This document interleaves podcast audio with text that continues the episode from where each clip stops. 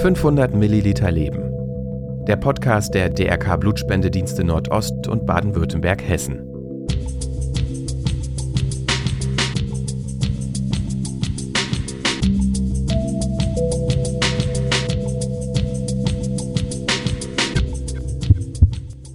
Willkommen zu unserem Blutspende-Podcast 500 Milliliter Leben. Mein Name ist Cornelia Kruse vom DRK Blutspendedienst Nordost. Ja, seit mittlerweile mehr als einem Jahr kann man ja nun schon sagen, begleitet uns die Corona-Pandemie. Und ich glaube wirklich für viele Menschen da draußen sprechen zu können, dass keiner mit diesem Ausmaß gerechnet hätte. Für uns alle hat sich das Leben einfach komplett verändert. Und auch für die Blutspendedienste war und ist die Pandemie eine der größten Herausforderungen. Gerade zu Beginn herrschte so viel Unsicherheit. Blutspender haben uns gefragt, dürfen wir überhaupt noch Blutspenden gehen während des Lockdowns?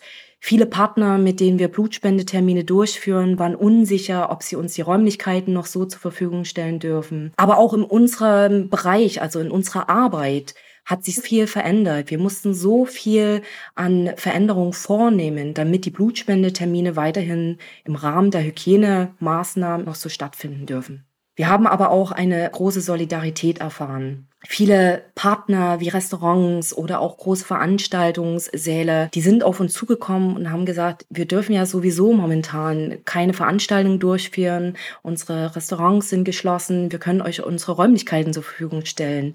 Wenn ihr wollt, kommt bei uns vorbei, führt hier die Blutspendetermine durch. Und das war einfach berührend, denn mit so einer Solidarität haben wir vor einem Jahr gar nicht gerechnet und sind dafür sehr, sehr dankbar. Und diesen Dank möchten wir hier stellvertretend einfach für alle einmal aussprechen.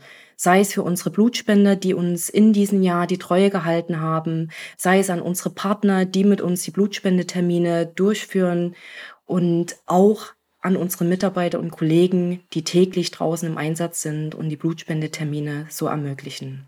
Vielen, vielen Dank für den Einsatz.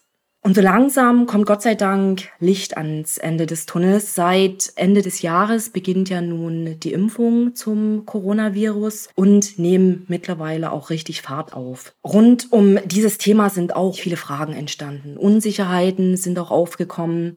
Und unsere Kollegin, unser heutiger Gast, Lisa Schubert, hat sich mit diesem Thema umfassend beschäftigt und wir freuen uns, dass sie heute im Gespräch die ein oder andere Frage hoffentlich beantworten kann, die ein oder andere Unsicherheit damit auch ausräumt.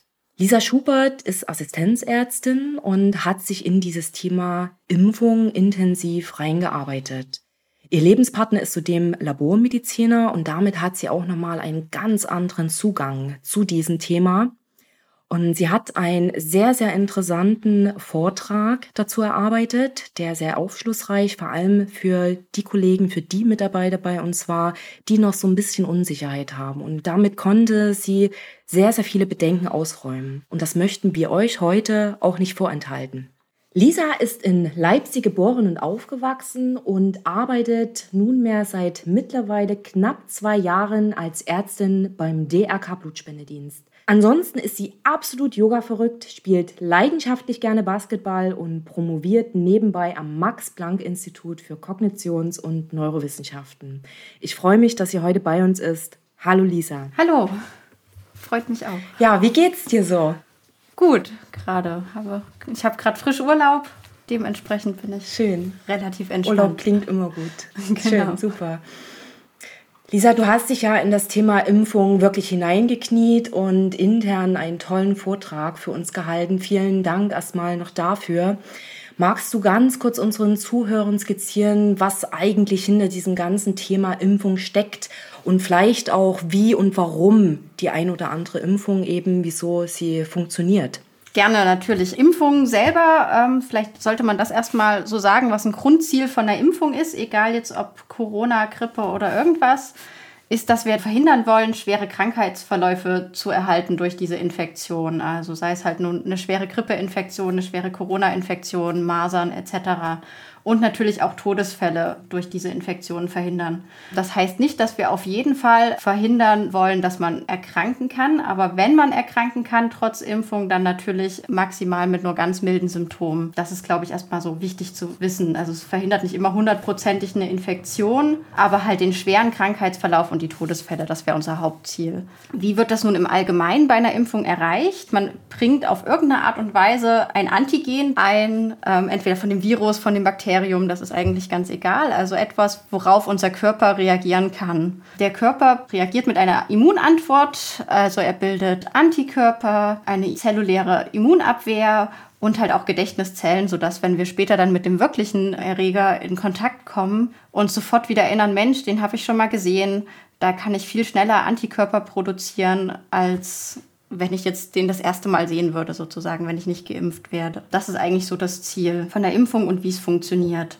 Was dabei immer wichtig ist, ist die Unterscheidung zwischen Individualschutz und Herdenimmunität. Also Individualschutz erreicht man, wenn man sich selber impfen lässt. Also wenn ich geimpft bin, dann kann der Erreger mir in dem Sinne nichts mehr tun. Und Herdenschutz oder Herdenimmunität kann man halt erreichen, wenn genügend Menschen geimpft werden, sodass der Erreger nicht mehr zwischen den einzelnen Menschen sozusagen hin und her springen und weiter infizieren kann, sondern sozusagen, wenn Leute, die sich zum Beispiel nicht impfen lassen können, also zum Beispiel kleine Kinder, schwerstkranke Menschen, die immunsupprimiert sind, dass die geschützt werden durch die anderen Leute, die sie umgeben, die geimpft sind. Weil wenn man sozusagen von einer Wolke geimpfter Menschen umgeben ist, kann ja der Virus nicht bis zu mir vordringen. So könnte man sich das ungefähr vorstellen.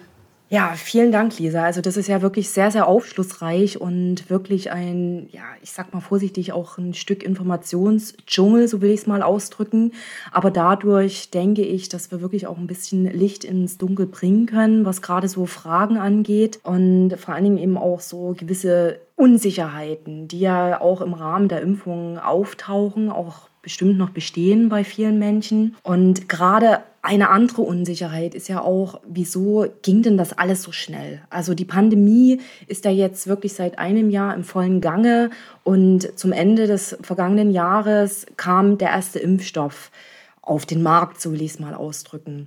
Kannst du in die Richtung uns, unseren Zuhörern was sagen? Wieso ging das denn so schnell? Also ist da irgendeine Unsicherheit, die man in die Richtung verspüren müsste? Ähm, also nein, müsste man nicht, um das schon mal vorwegzunehmen. Wieso ging das also so schnell?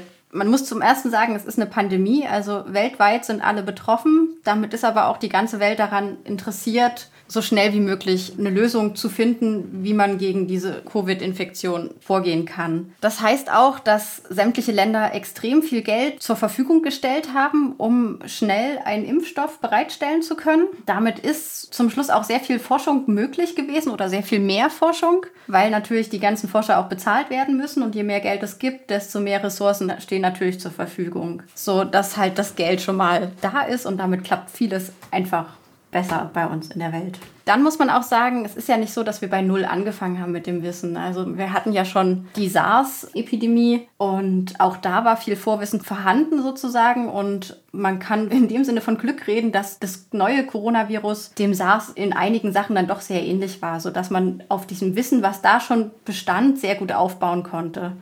Dann muss man auch sagen, also gerade jetzt auch mit diesen neuen Impfstoffen, den mRNA-Impfstoffen, wie sie von BioNTech, Pfizer zum Beispiel und Moderna hergestellt werden, das ist jetzt nichts, was wir jetzt seit einem Jahr erst erforschen und das erste Mal ausprobieren. Da wird schon seit über 20 Jahren dran geforscht. Es gab auch schon Anwendungen beim Tier, in Tierversuchen und auch direkt bei Tieren, sodass da einfach auch schon gewisses Vorwissen vorhanden war und wir da nicht bei Null anfangen mussten. Dann gibt es in dem Sinne noch einen weiteren Vorteil, den wir jetzt in dieser Pandemie haben. Das ist halt eine Pandemie, das heißt weltweit und wir haben extrem hohe Fallzahlen.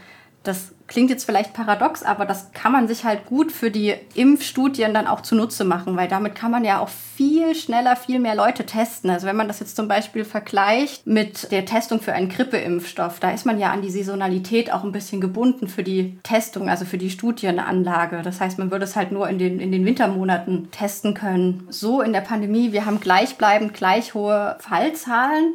Damit kann ich das ganze Jahr über sozusagen meine Studien schon anlegen und gucken, ob sich Menschen nach einer Impfung in der Studienphase sozusagen weniger oft infizieren als die Vergleichsgruppe, weil da einfach die höheren Fallzahlen gegeben sind. Und dann muss man noch sagen, wurde diesmal sogenannte Rolling Reviews eingeführt. Das würde ich gleich nochmal genauer erklären. Kurz gefasst führte das zu einer schnelleren Bürokratie und einer Priorisierung durch die Behörden bei der Zulassungsstudien. Man kann sich das so vorstellen, im normalen Entwicklung von Impfstoffen hat man ja mal diese ganze Vorentwicklung, also Vorforschung etc., was auch bei Corona jetzt sozusagen vorher geschehen ist. Und dann kommen die Phase 1 bis 3 Studien. Und normalerweise bei einem allgemeinen Impfstoff sozusagen muss man immer erstmal die Studie beantragen, das Design machen, das muss von der Behörde genehmigt werden, dann darf man das durchführen, dann muss man alle Ergebnisse zusammenführen, die dann gebündelt an die Behörden schicken.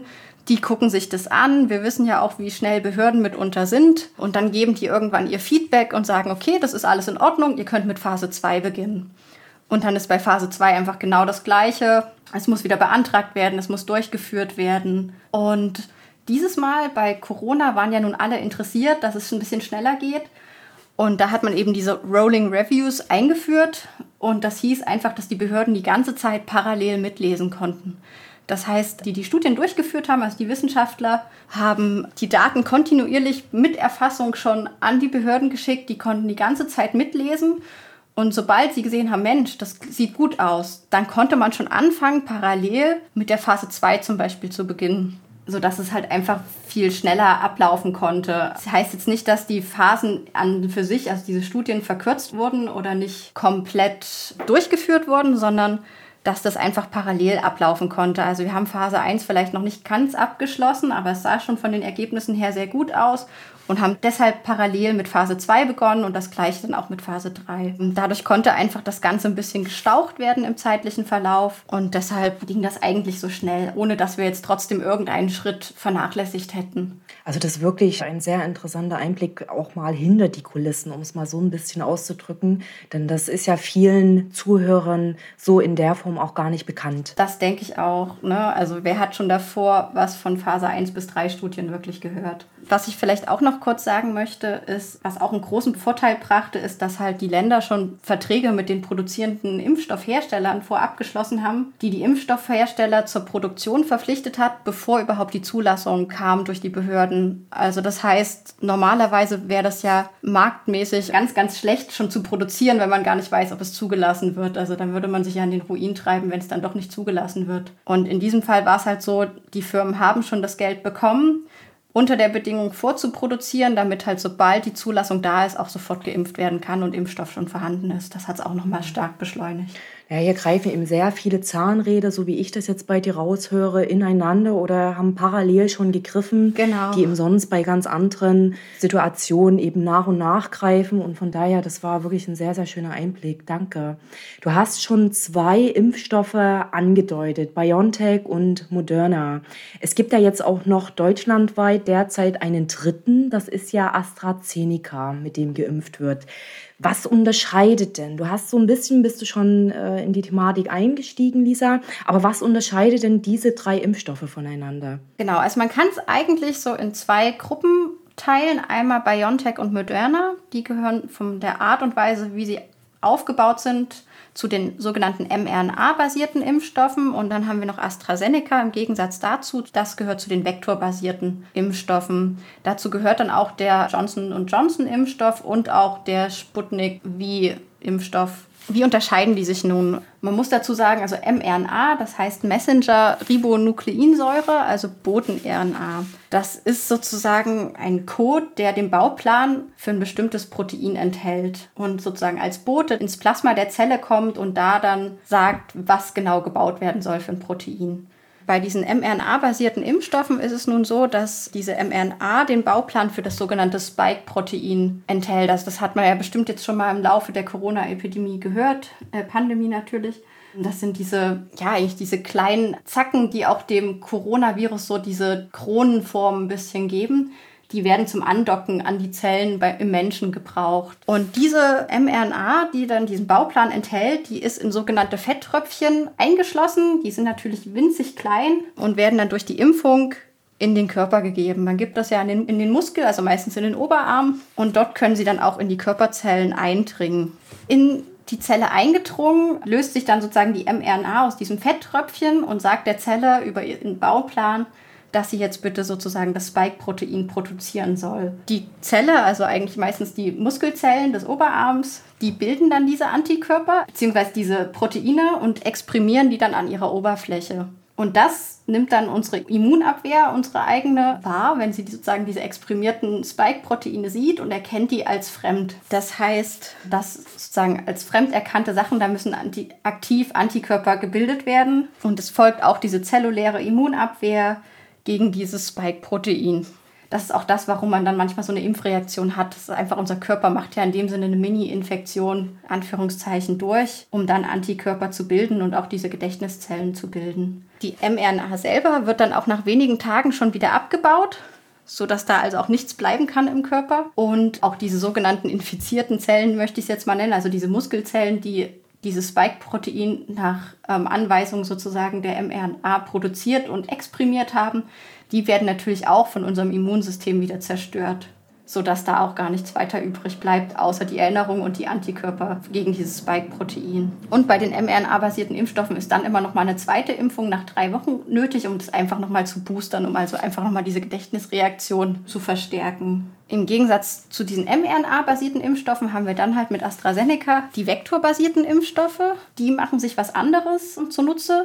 Sogenannte Vektoren, das sind also andere Viren, die wir uns sozusagen wie ein trojanisches Pferd zunutze machen. Im Falle von AstraZeneca sind das Schimpansen-Adenoviren. Adenoviren hat man ja wahrscheinlich schon mal gehört. Das sind einfach so Erkältungsviren, die auch bei Menschen ganz oft vorkommen. Damit wir gegen die aber sozusagen keine vorbestehende Immunität haben, hat man bei AstraZeneca deshalb Schimpansen-Adenoviren genommen, weil welcher Mensch ist schon gegen ein Schimpansenvirus immun vorher? Da soll man sich, muss man sich aber auch keine Sorgen machen. Die wurden so genetisch verändert, dass sie sich nicht mehr vermehren können im Menschen. Also da ist keine Gefahr, dass man jetzt so Planet der Affen mäßig das nächste Virus sich einfängt, was irgendwas Schlimmes auslösen könnte. Und dieses Adenovirus enthält auch den Bauplan für das Spike-Protein des Coronavirus, in dem Sinne halt das trojanische Pferd, dass ein Virus den Bauplan für Proteine eines anderen Virus enthält. Dieses Virus, also das Adenovirus, dringt dann auch in die Körperzellen ein, auch hauptsächlich halt Muskelzellen im Oberarm und die darin enthaltene RNA wird dann in mRNA umgebaut und auch im Zellplasma gibt die wieder die Information an unsere Zellen, dass wir jetzt das Spike-Protein bauen sollen. Und dann läuft es ähnlich ab wie bei den mRNA-Impfstoffen. Unsere Zellen bauen also die Spike-Proteine, exprimieren die und unser Körper kann dagegen dann eine gezielte Immunreaktion ausbilden und Antikörper bilden. Auch da ist es so, dass die infizierten Zellen später vom Immunsystem zerstört werden und da nichts weiter zurückbleibt. Bei den vektorbasierten ist äh, zumindest bei AstraZeneca auch eine zweite Impfung nötig. Und die wird innerhalb von vier bis zwölf Wochen gegeben. Da ist ein bisschen mehr Spielraum drin als bei den mRNA-basierten Impfstoffen. Ja, also es ist natürlich klar, es ist alles sehr, äh, sehr intensiv, was wir vorhin schon hatten, vom medizinischen Standpunkt her. Aber ich denke, es vermittelt auf jeden Fall einfach mal die Unterschiede zwischen diesen verschiedenen Impfstoffen. Und vielleicht ist es auch noch mal ganz interessant für unsere Zuhörer. AstraZeneca ist ja in letzter Zeit so ein wenig in Verruf geraten. Mhm. Wie siehst du das denn? Ist das aus deiner Sicht berechtigt? Ähm, dazu möchte ich erstmal vorab sagen, also ich bin jetzt weder ein Immunologe, Virologe oder hatte irgendwelche Einblicke in diese genauen Studien oder Fallberichte, sodass ich da eigentlich nur aus einer persönlichen Perspektive drauf antworten möchte, ohne jetzt eine allgemeingültige Antwort für ganz Deutschland etc. Ähm, geben zu können. Ich finde es eigentlich sehr gut, dass es so schnell festgestellt wurde, dass es da Nebenwirkungen gibt, also diese festgestellten Sinusvenenthrombosen. Das zeigt ja eigentlich, dass die sogenannten Phase 4 Studien, die bei jedem Impfstoff sozusagen mit Anwendung in der Masse stattfinden, dass die gut funktionieren. Also dieses so ein Frühwarnsystem.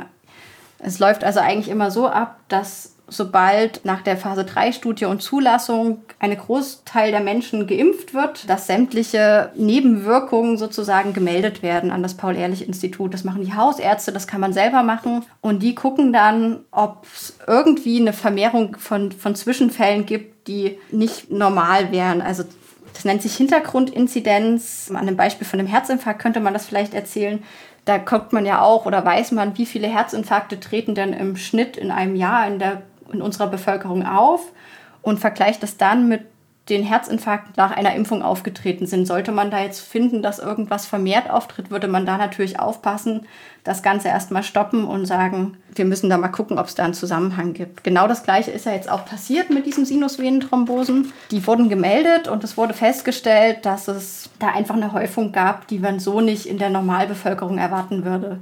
Dahingehend bin ich erstmal beruhigt, dass sozusagen das System funktioniert und seltene Nebenwirkungen erkannt werden. Das hätte man ja auch in den normalen Phase 3 Studien noch gar nicht erkennen können, weil da wurden Menschen im Zehntausender Bereich getestet und diese Sinusvenenthrombose, die tritt jetzt ungefähr nach meinem bisherigen Wissen so einmal unter 100.000 Geimpften auf, sodass man das hätte gar nicht vorher unbedingt erkennen können. Genau, also dahingehend bin ich erstmal persönlich sehr froh, dass das System funktioniert und wir sowas erkennen. Persönlich finde ich den Nutzen der Impfung immer noch, einfach das Ganze überwiegt die Gefahr einer direkten Infektion mit Covid-19. Man sollte aber, sofern es halt bessere Alternativen vorhanden sind, ähm, auf diese zurückgreifen können. Also es ist ja nicht so, dass wir gerade nur AstraZeneca zur Verfügung haben. Und dementsprechend wäre meine persönliche Meinung, und so wird es ja eigentlich auch gerade durchgeführt, ähm, dass zum Beispiel Frauen, die ja anscheinend besonders betroffen sind in einem gewissen Alter, dass man die einfach lieber mit einem anderen verfügbaren Impfstoff impft. Trotzdem gibt es eigentlich keine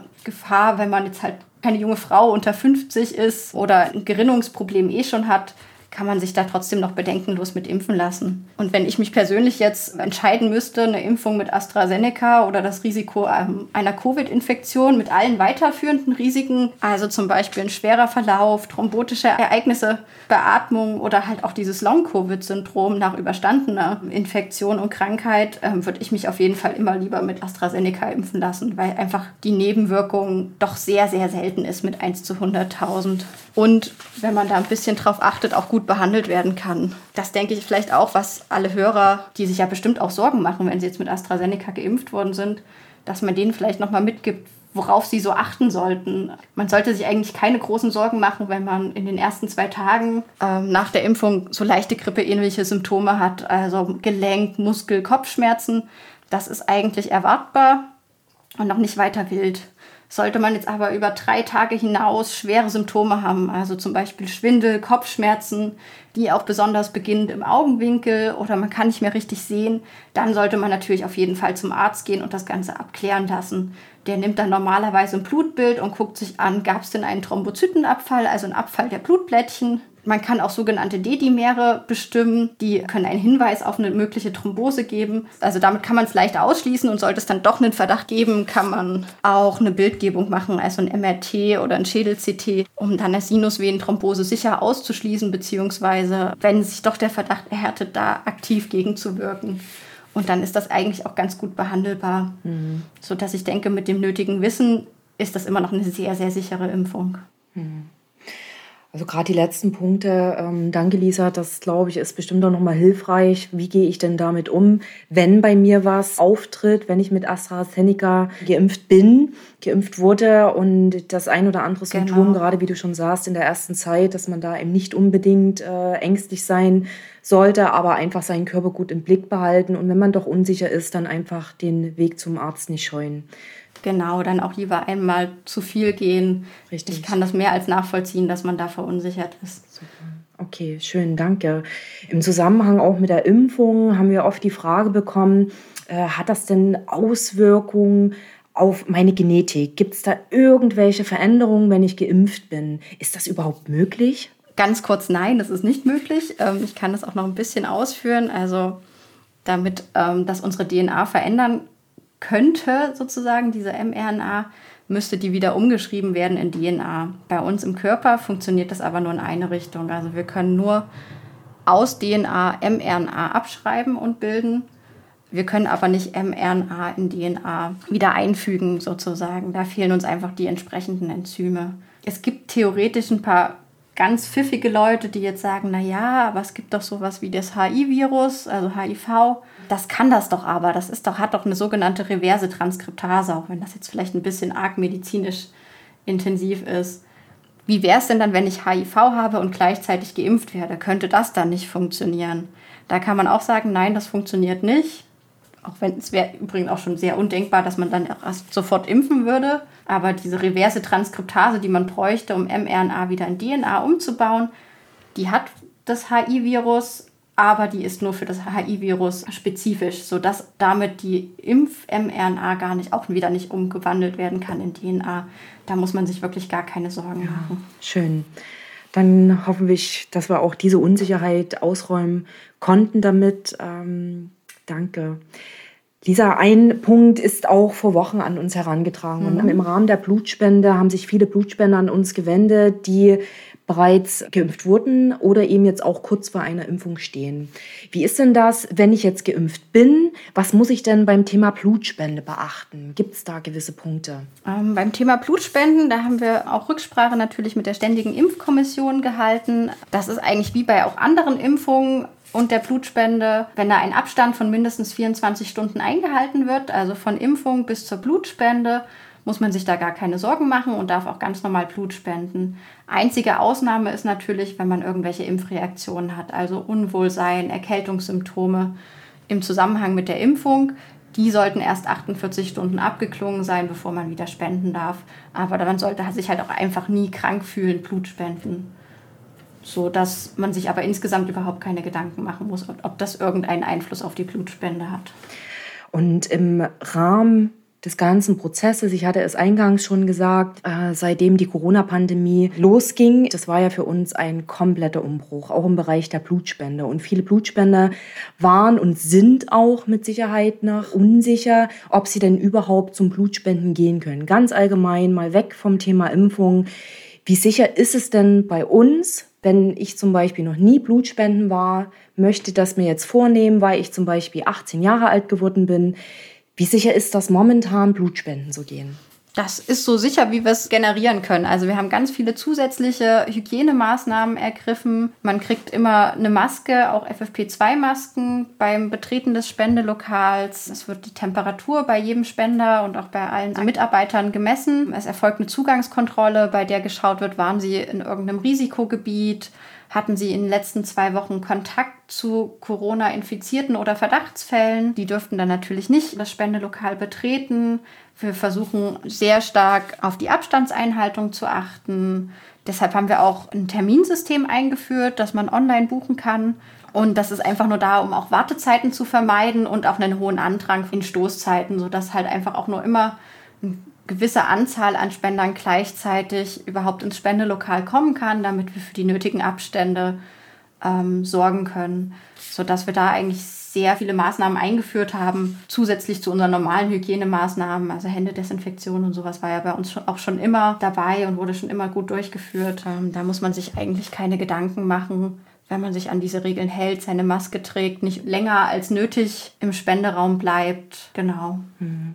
Und du hast es ja schon kurz erwähnt, das möchte ich auch gerne wirklich nochmal ergänzen. Wir haben vor einem Jahr dann auch unser Terminreservierungssystem eingeführt vor allen Dingen auch im Online-Bereich. Also wenn ich über die Terminsuche oder auch über unsere Blutspende-App mir einen Termin aussuche, das ist ein Weg, damit ich mir einen Termin reservieren kann. Und das ist ganz, ganz wichtig, wie du schon eben gesagt hast, damit wir vor Ort sehen können, wie viele Spender haben sich denn angemeldet, mit welchem Potenzial müssen wir rechnen, können wir rechnen und dass wir eben wirklich vor Ort dann gewährleisten, dass eben nicht zu viele Menschen sich in einem Raum bewegen. Ich denke, wir bekommen es ja auch immer wieder mit, dass im Rahmen der Pandemie sich nur gewisse Menschen, eine Anzahl von Menschen in einem Raum aufhalten dürfen. Und das betrifft eben auch uns bei der Blutspende. Und uns ist ganz, ganz viel daran gelegen, dass wir darauf achten. Wir müssen auch darauf achten. Und deswegen ist immer wieder die Bitte auch da, sich einen Termin zu reservieren und auch das Verständnis, wenn eben wir wissen, dass das auch nicht überall, also auch für Unmut gesorgt hat, gerade vor einem Jahr, als wir das eingeführt haben. Aber es ist einfach unheimlich wichtig, sich immer einen Termin vorab zu reservieren. Das ist, denke ich, auch nochmal ganz, ganz wichtig mit zu erklären, wieso wir eben das Terminreservierungssystem jetzt auch haben. Das stimmt. Es hat sich ja auch sehr gut bewährt, muss man sagen. Also ja. da, wo es gut angewendet wird, klappt das auch sehr schön mit den Abläufen. Und im Rahmen auch der Pandemie ist ja auch so eine gewisse Unsicherheit nicht nur zum Blutspenden entstanden, also was wir gerade als Thema auch hatten, sondern auch Die Pandemie hat ja auch so ganz bestimmte Wellen gehabt, was den Blutbedarf angeht. Das ist ja sowieso auch mal auch ein saisonales Thema bei uns, bei der Blutspende. Aber wie wichtig ist es denn auch während der Pandemie Blut zu spenden? Kannst du da noch ganz kurz ein paar Worte dazu sagen?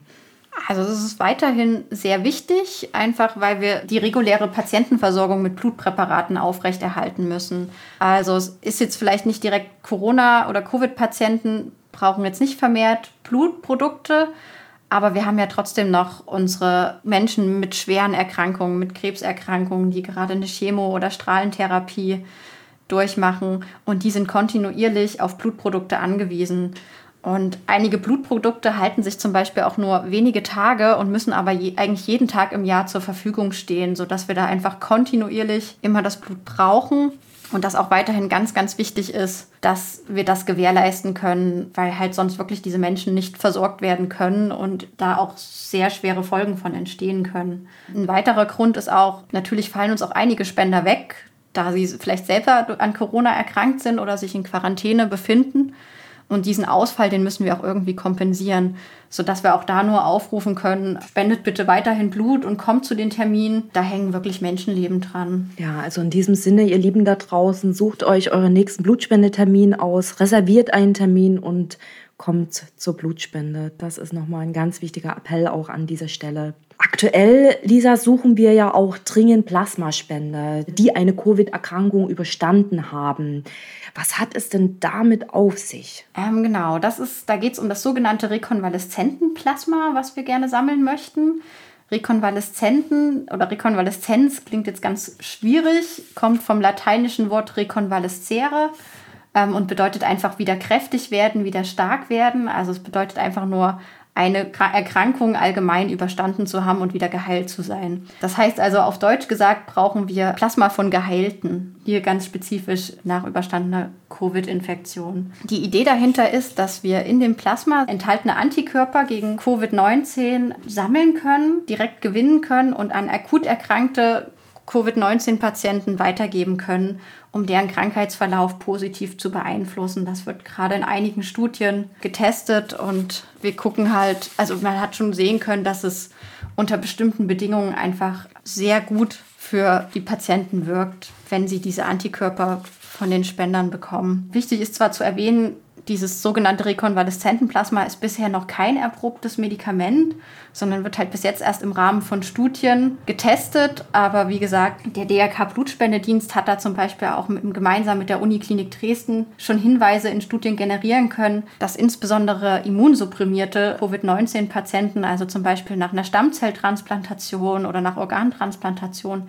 sehr stark von diesem rekonvaleszenten Plasma bzw. diesen darin enthaltenen Antikörpern profitieren können. Dahingehend wollen wir das natürlich gerne vielen Kliniken auch ermöglichen, das auch in eigenen Studien nutzen zu können. Und deshalb suchen wir da ganz dringend Spender, die halt nachweislich eine Covid-19-Erkrankung überstanden haben und die dann auch Plasma spenden würden, um halt ihre Antikörper sozusagen auch Erkrankten weitergeben zu können, um damit auch vielen Menschen helfen zu können. Und gibt es da noch bestimmte Voraussetzungen? Klar, wir haben schon das eine gesagt, ich muss äh, an Covid-19 erkrankt sein, muss das komplett überstanden haben. Aber gibt es noch andere Voraussetzungen, wenn wir jetzt gerade Zuhörer haben, die sagen, ah, mich betrifft das, komme ich denn überhaupt in Frage? Kannst du da noch ein paar Infos geben? Voraussetzung, wie, du es ja schon gesagt hast, ist halt diese überstandene und nachgewiesene Covid-19-Erkrankung. Die muss mindestens vier Wochen her sein. Das ist einfach eine Festlegung, die so auch vom Paul-Ehrlich-Institut mitgetroffen wurde. Und dann muss man natürlich die allgemeinen Voraussetzungen zur Plasmaspende erfüllen. Das heißt, man sollte über 18 Jahre sein, bei der ersten Plasmaspende nicht älter als 60 Jahre und mehr als 50 Kilogramm wiegen und sich allgemein gesund fühlen. Das sind erstmal so die Grundvoraussetzungen. Damit kann man sich dann schon melden, einen Termin ausmachen und würde dann zur Voruntersuchung gehen. Da gibt es dann ein erstes Gespräch mit dem zu untersuchenden Arzt, der schaut, ob das alles passt, ob es ähm, sonst noch irgendwelche Gründe gibt, die allgemein gegen eine Blut- oder Plasmaspende sprechen könnten. Und dann werden nochmal die Laborwerte kontrolliert. Also allgemein, wie vor jeder ersten Plasmaspende, werden die Eiweiße im Blut kontrolliert, also die Immunglobuline, ob der Hämoglobinwert, also der Eisengehalt im Blut ausreichend ist Und dann wird halt zusätzlich noch ein sogenannter Antikörper-Titer gegen Covid-19 bestimmt. Wenn dieser ausreichend hoch ist, steht dann eigentlich einer rekonvaleszenten Plasmaspende überhaupt nichts mehr im Weg. Okay. Und ich denke, wer jetzt wirklich Interesse hat oder sagt, ja, mich betrifft das, äh, ich habe eine ausgeheilte Covid-Erkrankung, die eben diese vier Wochen zurückliegt und noch weitere Informationen benötigt, einfach nachschauen unter www.blutspende.de slash rkp. Ja, liebe Lisa, wir sind schon wieder am Ende unserer Folge. Ähm, hast du noch etwas, was du mitgeben möchtest im ganzen Rahmen dieses Themas Impfung? Hast du noch ein paar abschließende Worte für unsere Zuhörer? Also ganz allgemein möchte ich mich erstmal bedanken für alle, die bereit sind, gerade auch jetzt in dieser Pandemie Blut zu spenden. Das ist wirklich ein ganz, ganz toller Beitrag und sehr wichtig. Dann möchte ich auch einfach nochmal sagen, habt keine Angst vor der Impfung. Das ist wirklich gut. Ähm, damit rettet man oder hilft man nicht nur sich selber, sondern auch halt, wie gesagt, vielen Leuten, die sich leider nicht impfen lassen können. Habt da keine Angst vor und vielen Dank, wenn ihr zum Blutspenden kommt. Schön, das sind perfekte Schlussworte, Lisa. Jetzt richte ich meinen Dank an dich. Schön, dass du dir die Zeit genommen hast, unser Gast heute warst. Und es war wirklich sehr, sehr aufschlussreich. Ich hoffe, dass es für den einen oder anderen nicht zu medizinisch war, aber das gehört nun mal auch dazu, denn es ist ja so ein komplexes Thema. Nicht umsonst äh, begleitet uns das ja schon eine so wirklich lange Zeit. Und ich hoffe und denke, dass wir in den vergangenen Minuten die ein oder andere Frage beantworten konnten, hoffentlich auch die ein oder andere Unsicherheit ausräumen konnten. Und in diesem Sinne, liebe Lisa, ich wünsche dir alles erdenklich Gute und ja, bleib bei dem Thema dran. Es war wirklich sehr informativ und aufschlussreich. Herzlichen Dank. Vielen Dank. Ja, und es lohnt sich wie immer auch einen kleinen Ausblick auf unser nächstes Thema zu nehmen. Und zwar steht das ganz im Sinne des Muttertages im Mai. Es dreht sich alles um Mütter und ihre Babys, genauer um Babys, die zu früh auf die Welt gekommen sind. Und wusstet ihr, dass zum Beispiel Muttermilch für Frühchen absolut überlebenswichtig sein kann und dass es einige Mütter gibt, einige Frauen gibt, die auf die Hilfe anderer Mütter angewiesen sind? Und aus diesem Grund nahm die erste Frauenmilchbank Hessens im Juli 2019 ihre Arbeit auf. Und meine liebe Kollegin Greta Zikari wird im Gespräch mit Frau Dr. Veronika Brixner dieses Thema einmal genauer beleuchten. Also weshalb eben Muttermilch für einige Frühchen unverzichtbar ist und weshalb gerade dieser Bereich unseres gemeinnützigen Engagements für uns alle so eine besondere Herzensangelegenheit ist. Und ihr seht, es lohnt sich, dass ihr wieder einschaltet, dass ihr wieder zuhört. Ich finde, das ist ein absolut spannendes Thema und auch für mich wirklich Neuland. In diesem Sinne, ich bin auf jeden Fall dabei. Ich hoffe, ihr auch. Und ihr kennt schon unsere Adresse podcast.blutspende.de. Schreibt sie euch auf, schreibt uns, wenn ihr wollt. Egal was, wenn ihr Feedback geben wollt zu unserer Sendung, wenn ihr doch vielleicht noch eine Frage habt oder auch einfach Kritik loswerden wollt, dann meldet euch bei uns. Ansonsten, wie gehabt, unsere Webadresse www.blutspende.de. Hier findet ihr alles rund um das Thema Blutspende. Und ansonsten bleibt mir nichts anderes zu sagen. Bleibt gesund. Schön, dass ihr eingeschaltet habt. Vielen Dank. Und denkt immer daran. Schenke Leben, spende Blut. 500 Milliliter Leben. Der Podcast der DRK Blutspendedienste Nordost und Baden-Württemberg-Hessen.